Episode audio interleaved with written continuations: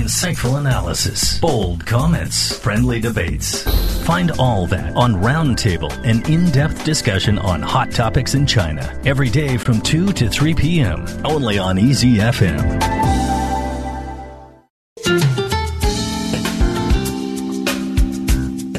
Hello and welcome to another edition of Roundtable here on Easy FM. I'm Xiaohua. I hope you've all been enjoying your Spring Festival holidays. And on Roundtable today, we'll be revisiting some of our best topic discussions concerning English. Now, last year, there seemed to be a lot among the public who think that English education has been overemphasized in China. Some even say it's jeopardizing the Chinese language. And there also has been some serious efforts to reduce the importance of English in tests and in education. But are these opinions and measures well founded? Is it that English education really shouldn't be emphasized so much? Or is it that we've all been taught the wrong way? Stay tuned to find out.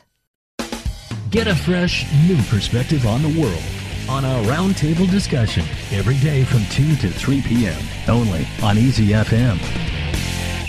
A foreign language expert says the English language standards for Chinese college students should be raised, not lowered, in any national reform of English education. Cai Jigang, deputy director of the Foreign Language Research Institute of Fudan University in Shanghai, said this in response to the Beijing Municipal Commission of Education's draft reform plan for English tests in the college entrance exams for 2000. 2014. The plan, which was released last year, would reduce the required English score from 150 to 100 and vocabulary from 3,500 words to 3,080. The required vocab vocabulary will further decline in the 2015 exam. So it seems that Beijing is trying to make the Gaokao, uh, the English in Gaokao, easier. But do you think that's the way to go? Should English tests become easier or more difficult? I think we're just focusing on the wrong things because this whole thing started from the debate of whether the English Gaokao thing should be uh, having 150. Uh, the score should have uh, lowered from 150 to 100. I think we should really focus on how we can actually teach students English and make them remember uh, the usage and make them actually speak English in a very decent and real way instead of just focusing on the English exams. So, as long as we're still putting the focus on the wrong things, I think this whole discussion is just meaningless. Like, who cares whether the English education is too much or too little? If the English education is actually having real results, even if you reduce the time or even if you reduce the amount, I'm okay with that. But if that's not the case, I'm not cool. Yeah, I, I, think. I mean, if I mean, let's just take a look at what proficiency means. Um, according to Wikipedia, prof- language proficiency or linguistic proficiency is the ability of an individual to speak or perform in an in an acquired language. And so, I think that if if we look at the state of Chinese education, English education in China right now, I think it would be very difficult to say that it's succeeded in uh, teaching in, in teaching students proficiency in the English language. Um, by lowering the standards, that's not necessarily going to help with proficiency. Raising the standards is not going to help with proficiency. So I think Liu Yan has has a really great point here. Is that the the problem is not necessarily uh, you know that that we're de-emphasizing or overemphasizing English. The problem is exactly how it is taught and how it is measured because uh, the way it is taught is is actually it is taught in so that people will do well on the test. And if and if people are only studying for a test, well then when it comes to when it comes to performance in usage in a real world situation, they're going to fail miserably. Exactly. And it seems that uh, because I've been reading the original of uh, this Professor Cai's speech, he meant well. He was talking about some problems in English education. But also, I think he got something fundamentally wrong when he says that uh, college students should have more vocabulary, that their vocabulary should actually be 8,000 to 10,000 English words instead of the current uh, 4,000 to 5,000 words. I mean, that's probably getting things wrong because, you know, I don't think vocabulary can define whether you you speak English well or can use English well. But I, I, think you'll find that someone who's proficient in a second language, they will have a fairly large vocabulary. Mm. I don't think that you can necessarily put a number on it, in, or at least I can't. Uh, but I'm sure that linguistic professionals and educators do. Um, but just because you, you know less words than someone else doesn't necessarily mean that you're going to be uh, less proficient than them. And I think that we also have to take a look at another one of his claims that uh, being able, being having this this uh, large vocabulary, being able to read 200 English words per minute is necessary for for college students while they're being educated and also uh, when they're in the workforce. I don't think that's true. Not every single person needs to be proficient in a second language, much mm-hmm. less English, uh, to be successful in, in their future job. I would say it's that kind of thinking that has, you know, made English education, uh, I would say, you know, just, just completely overemphasized, and it's become uh, an obsession for so many Chinese people that their English has to be better. I have to pay lots and lots of money for, for my English to get better, when in fact, you know, you really don't. Mm-hmm. I have to completely agree with that. And also, that explains why so many people are brainwashed even to this day, and they're still flocking to all those English training facilities and institutions. And personally, I really don't understand why. And also, I have a major problem with his statistics, so called statistics. Mm. Like, where did he come up with the number? Mm. At least 200 words per minute. I don't think I can read that fast, but can you honestly say that my English is not proficient? Mm-hmm. I'm gonna have a major problem with you. Exactly, and also I have a problem with the vocabulary on the other part of uh, his statistics because I've done some uh, vocabulary tests uh, to myself when I was doing the GRE test because part of it mm. is that you have yeah, to have yeah. a large vocabulary, yeah, and I was reciting all these weird medical related, science related words that I was never going to use, and after that, at the peak of my vocabulary career or something like that, I tested myself and it was was uh, 16,000 words, but that was like the best that I could ever perform in my life. And I think maybe normally it's just like 10,000 or 12,000 the most. And I'm an, I, and I, you know, use English as uh, you know my livelihood. I would say, well, to be honest, I would say that you're you're, you're actually giving support to his argument because if we're if we're saying that at your peak Why? it was sixteen thousand and now maybe it's between ten and twelve, well, well, he's correct because you are proficient. Yeah, but I'm an English major. I'm making a life out of using speaking English every day, and why does every college students need to be like that? Well, no, that's that's that's the that's the real flaw there. It's it's the assumption that every single person needs to be able to have this. Mm. Uh, it needs to be proficient in in English English. Um, I mean, I think that we, we have to be careful when we're talking about a lot of this stuff because I think that on the one hand, yes, um, if we look at um, the the English language market right now, it's completely and totally oversaturated, and there's and there's so much money being wasted by parents, by by people who by adults who want to improve their English on these English language programs. Because mm-hmm. fundamentally, if you are 40 years old and your English is not very good, it's probably not going to get that much better. I hate to say that, mm-hmm. but it's going to be true. Unless you can devote yourself fully well, you know, eh, you know, forty hours a week to studying English, it's not going to get that much better. Yeah. Um, and so I think that so we have to separate that from the value of learning a second language because mm-hmm. learning a second language, whether it's English, French, German, Russian, whatever, it's always going to be valuable. In China, at least, we really do need to diversify second language education and away from English. Have it as an option among with many other options in my view, because people asking me, and of course you, Liu Yan, and I guess John, these questions of how do you learn English, how can I improve my English, these sort of questions all day. And uh, in my opinion, the efficiency that you're going to have in learning English depends on how desperate you want to learn it, how desperate you are, or how desperate you you're going to need to use that. Because if you just have to use it in a say a conference call tomorrow, then you just you of course you will make more progress the uh, the previous night but if you're only learning it you know by thinking well it's great if i can use it then that's great you don't have actually a motivation then it's probably going to harder to be harder to do that. Yeah i think that's a very fair point because the more desperate you are the more determination you're going to have. So it's all relative yeah yeah, and, in, and coming back to the test, because you know this professor is, is still focusing on how to reform the test and things like that. Do you have any opinions to offer in terms of you know how should it be reformed? Is it about scores? Is it about uh, vocabulary or difficulty level? I still don't think that he is focusing on the right things because one of the reasons cited here is that he says most college students now must master only about 4,500 words and read 70 to 100 words a minute. That's why he made the numbers he thinks is uh, is correct.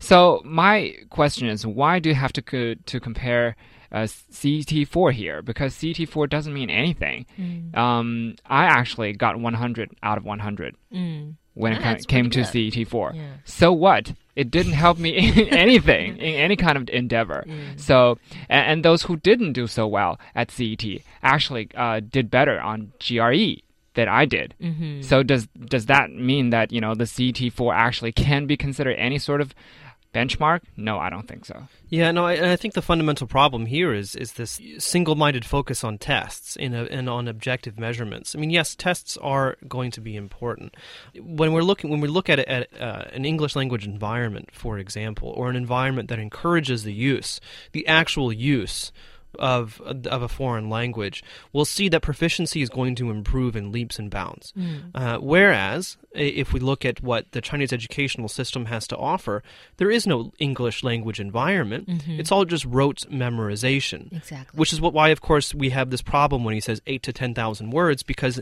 in the Chinese educational context, all that would really mean is people just memorizing 10,000 words mm-hmm. and probably never actually using them. Mm-hmm. Yeah.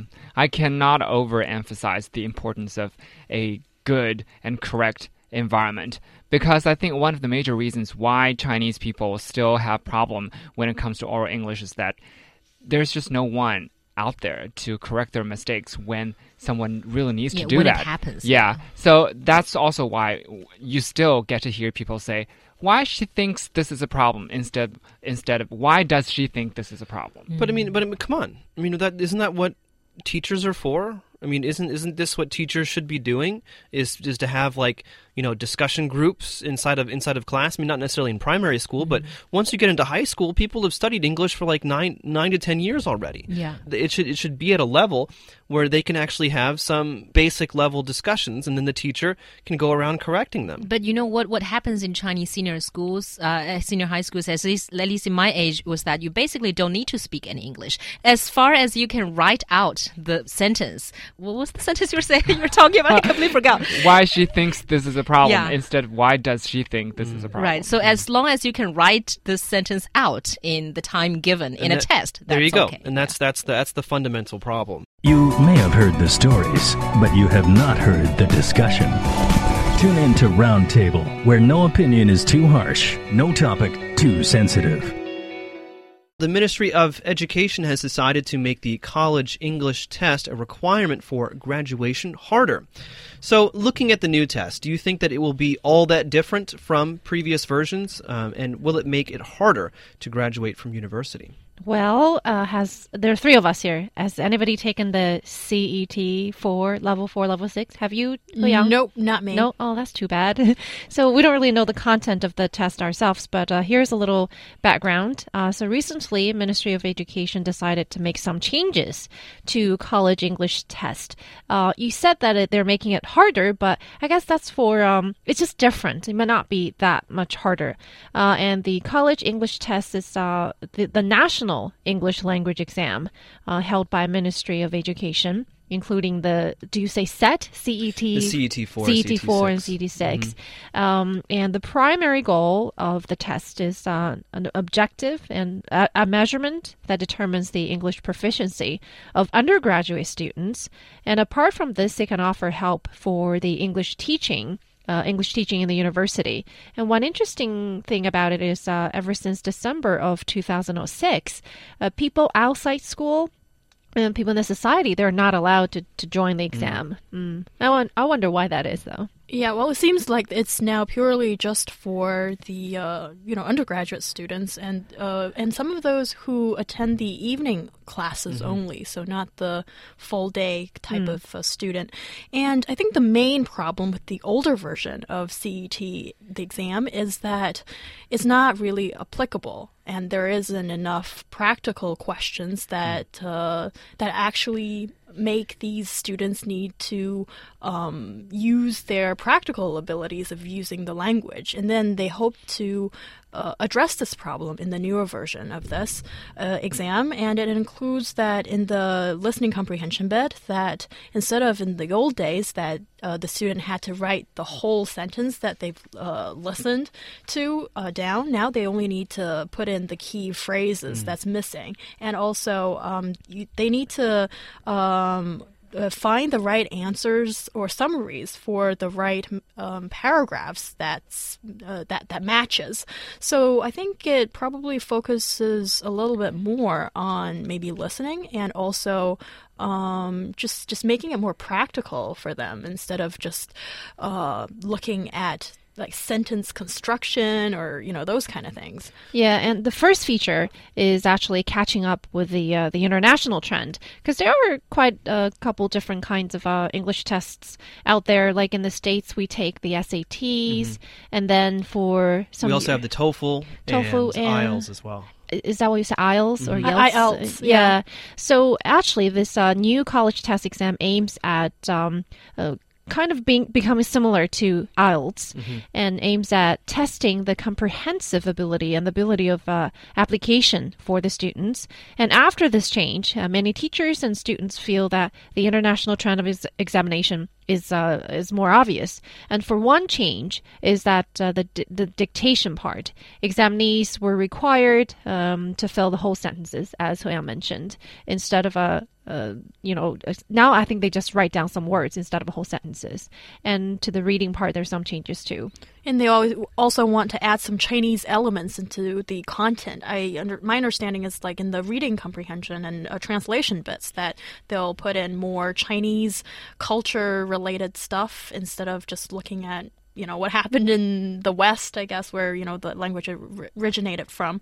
But what I don't see has really changed very much is that there is, uh, I think, only until you get a very high uh, level uh, grade, then you're qualified to even take the uh, speaking exam.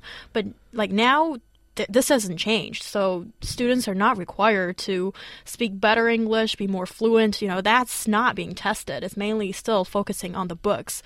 So this bit, if it doesn't change, then I don't think it's going to change the efficiency of the usage of language for these students. Yeah, and so really, I mean, uh, one of the bigger things that they haven't changed as well is the, the multiple choice section. So, so that's still going to make up a large part of the actual test. So they've changed the listening, they've changed the translation, uh, and some of the reading stuff as well. They've changed that. But in terms of multiple choice, that's still that's still going to make up a large part of the test. Um, and you know, I've never taken the CET, obviously, but I've had some friends, some foreign friends, who have um, been challenged by some of their Chinese students uh, at different points, or maybe their Chinese friends, to um, see how they do on a practice exam. And you know, even for for you know native speakers of English, the CET four and CET six are actually quite difficult uh, to get these answers correct, uh, even even in the multiple choice section, um, because some of these questions are just so amazingly specific, and and they, they call upon you know just just very esoteric uh, parts of English grammar that even native speakers have no real consciousness of. Yeah, sometimes I wonder if I were to take these uh, exams, would I be able to pass? I actually doubt it, and not jokingly, because they seem to study English in the, from a diff- using a different system, and they're focusing on different things. And also uh, about the oral part of examination, I was wondering why why don't they have that part? Is it because uh, it's going to make the test like they, they will require more staff members,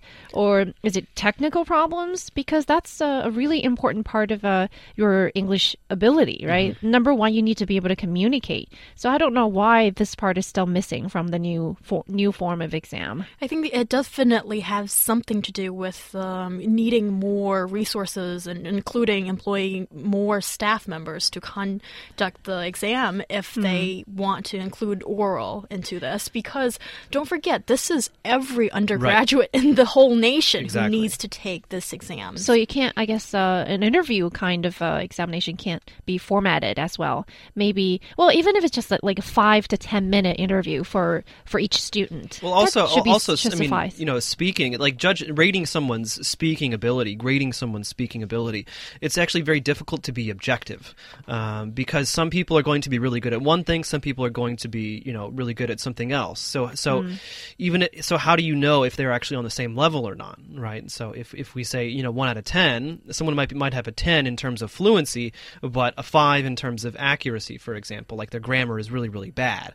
So so objectively, how do you do that? And different people prob- probably have different answers to um, you know the same the same students uh, grade in terms of their speaking but you know looking at the CET 4 and CET 6 I mean do you think that, that in general these are these are good changes that it's that it's adding adding some sections or changing some sections um, I mean is, is, it, is it a good thing that we, that we have these, these these new parts Well, it seems like they're trying to go in the right direction. For example, closer to the international standards. I mean, it's English, right? So I think we should learn more from uh, the standard tests from, let's say, the States or your English speaking European countries. So I guess in that part, it's doing the right thing. I think it's moving in the right direction in that regard, as um, it seems like this CET exam is moving closer, becoming more similar to um, the IELTS, which focuses more on how do you apply the language. Um, so I think that's probably a good thing because I remember when I was studying. Uh, uh, English in China, often um, the answers and the questions are just so rigid and so specific that you know that when you get out of school, you never need to really use that part of the of the language at all. So um, I think this is the right direction of to make a it change. more useful. And uh, also, it's it seems like it's not just for graduation for your like grades from school. They're also using this test as a prerequisite for some of these uh, for for people entering the job market. Uh, many companies, even though they will organize their own English uh, kind of English test for employees. But they will ask you, you know, have you passed a level Sure. four? Yeah, it's going to be like the SAT for, or something like that when you're going into university. It's just an easy cutoff point. You know, people, Mm. an- anyone who has a CET score below this, we're not even going to consider it. But I would say that it's it's actually interesting because um, I I was preparing to take the HSK, the Han Yu Shui Ping Kao Shi. Ah. I decided not to because I don't have enough time to study. Um, but it's interesting because in the last couple of years they've changed that as well. Um, before it used to be you know very Chinese, very similar to the CET. Um, but these days they've actually they, they've taken a look at, at how um, you know the British Council with IELTS how they measure um, uh, your your foreign language ability, and they've also been looking at the base at the, the Common European Framework, which is a, a framework of measuring second language ability to to basically recreate the test. And so, if you took the test, the HSK five years ago, it's going to be very very different from the test you would take today. So it seems like, in some senses, the Ministry of Education and and the ones responsible for the HSK are kind of following the same track. Well, that well made me thought of another question. That is, why don't we let um, you know other, I guess, uh, English-speaking countries? Why don't we let them make the test instead of um, we make them in China? because that would be too much foreign influence. But still, it's testing your ability to, you know, your English ability. And also, there has been a lot of talk about whether should we keep the uh, CET f- four at all. Is should we make it compulsory for Mm-hmm. all the Chinese students to take them in China just to graduate? But now seems it's pretty basic. I mean, s- a CET four um, is I'm not sure is it that difficult. Most people no, it's pass the, it it's in the easier university. one. Yeah. It's Yeah. pretty, but but for someone who doesn't need to use English in the future, then it's really a waste of time. But you wouldn't know. Like, who knows that you would never use English in the future? It's Well, better no, to I mean, know if it. you're, I mean, if you're doing mechanical engineering or something like that, I mean, you probably never actually need to use English if you're if you're planning on staying in China. I, I think this is a dilemma because when it comes to language, it's not something that you can just a- a skill that you can obtain in like a year or two. So you kind of have to continue studying it mm-hmm. to mm-hmm. keep yourself at a certain level. And who knows, like what you're going to do in the future these days, right? Especially with so many people studying over overseas and sometimes like you know 3 years ago maybe they didn't have the idea but you know as time moves on and then society changes your your your decisions change. So I think it is a dilemma that uh, you kind of have to keep yourself prepared just in case in the future that you know English is widely used.